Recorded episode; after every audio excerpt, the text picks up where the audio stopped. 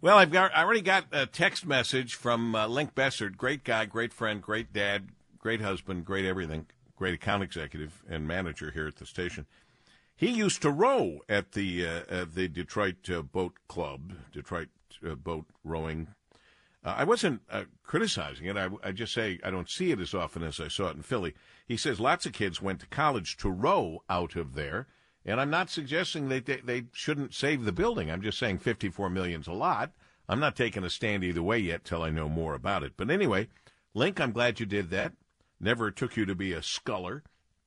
And then he went on to say his sister went to Penn, you know, in Philadelphia, uh, as did a couple Olympians uh, rowers went went there. Uh, so he's he knows fair amount. We should have brought him in the studio when we were talking about this story for Detroit rowing and and the Belle Isle Boathouse. But be that as it may, it's it's a just beginning story. Well, it's a long term story, but it's it's not over. Uh, they haven't made any decisions yet. Meanwhile, Heather Grondin's here.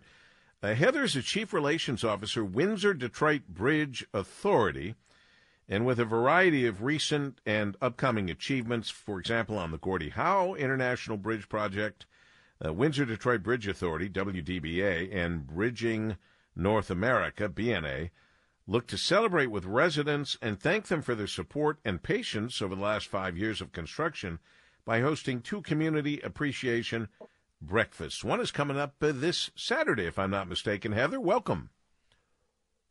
Hi, how are you today? I am excellent, thank you. And uh, tell us about this this kind of this thank you community appreciation breakfast. Yeah, so, you know, the Gordie Howe International Bridge Project has uh, achieved many milestones recently. Our U.S. tower has reached its full height of 722 feet. We just celebrated our fifth year of construction, and we've had over 10 million hours of work logged across our four uh, project sites. So we're using this as an opportunity to celebrate all of those achievements and at the same time recognize and show our thanks to the community members for being so supportive during construction and also for their patience during construction. You know, I have to tell you, maybe you've heard this before. I can't believe it's been five years.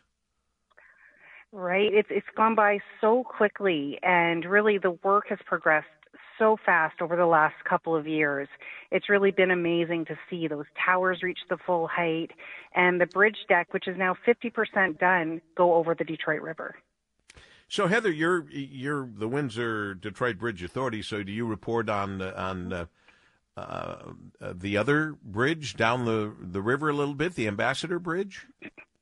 No, our sole focus is the Gordie Howe International Bridge. That's what we work on each and every day. Okay. So this coming Saturday, October 21st at Clark Park in Detroit, Saturday, November 4th at Sandwich Teen Action Group in Windsor.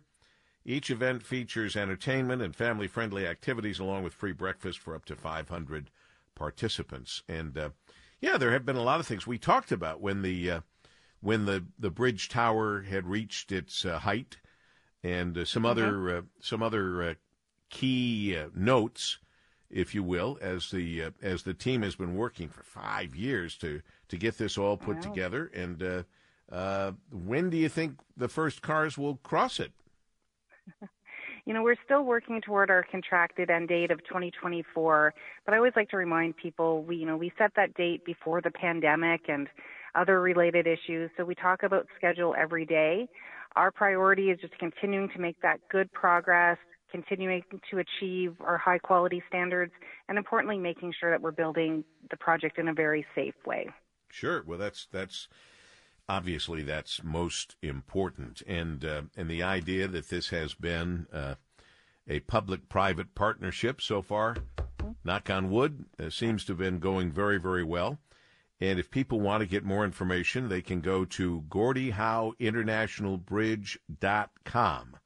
Gordie Howe International Bridge.com for more information. And uh, what else would you like us to know before we let you go, Heather? Yeah, so just in terms of the community breakfast, we are asking people to pre-register. All the web, all the information is on our website. And then I just want to encourage people to keep watching Project Progress. They can check us out on our social media channels. Again, you can link to those via our website. And if people ever have any comments, questions, concerns, any information they want to share or information they want from us, they can reach out to us through our toll-free number or send us an email. What is the toll-free number? The toll free number is 1 844 322 1773, and our email address is info at wdbridge.com.